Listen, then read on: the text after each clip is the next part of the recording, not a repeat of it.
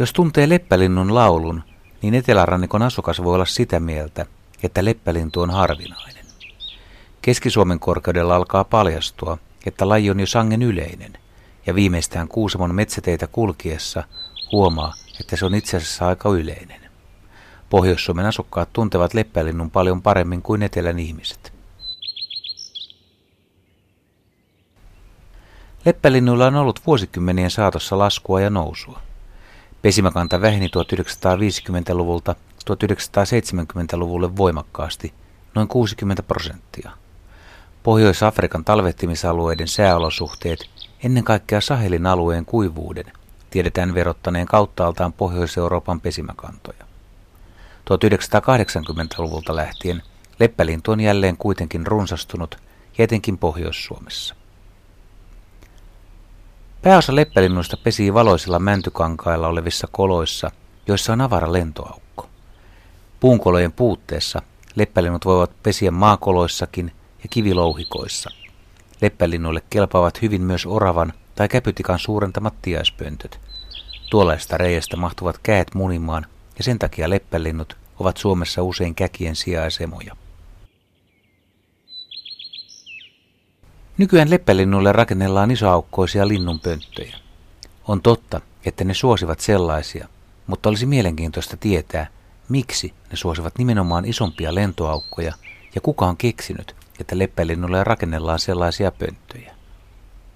Onko ennen pönttöjen rakennusta kilpailu koloista ollut niin kovaa, että tintit ovat ehtineet vallata kaikki pieniaukkoiset asumukset ennen kuin leppälinnut ovat palanneet talvehtimisalueeltaan ja ne ovat joutuneet ihan kaiken tyytymään isoaukkoisiin koloihin.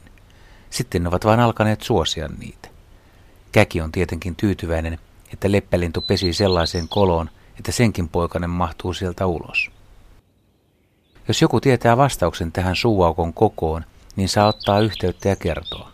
Otamme tiedot kiitollisena vastaan. Leppälinnulla työnjako on varsin selvä. Koiras varaa pöntön tai kolon ja naarassa rakentaa pesän, jos se kelpuuttaa koiraan esittelemän kolon omakseen.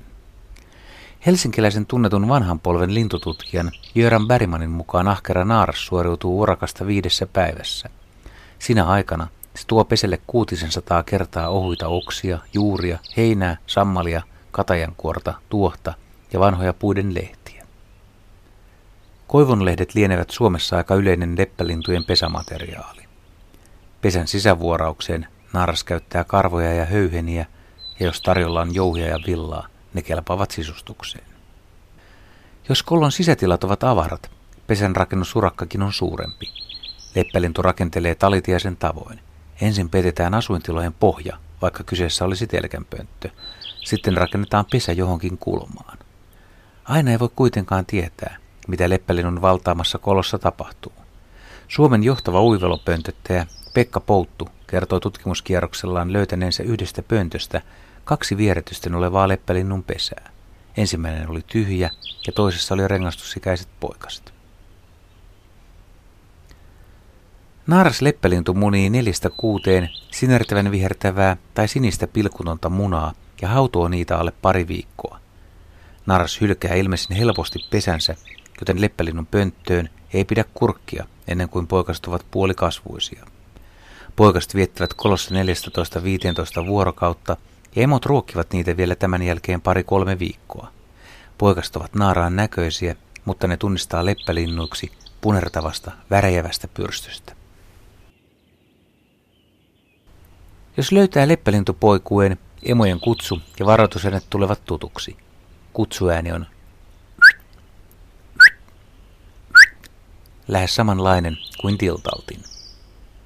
Nykyinen pesimäkanta on noin 500-800 000 paria.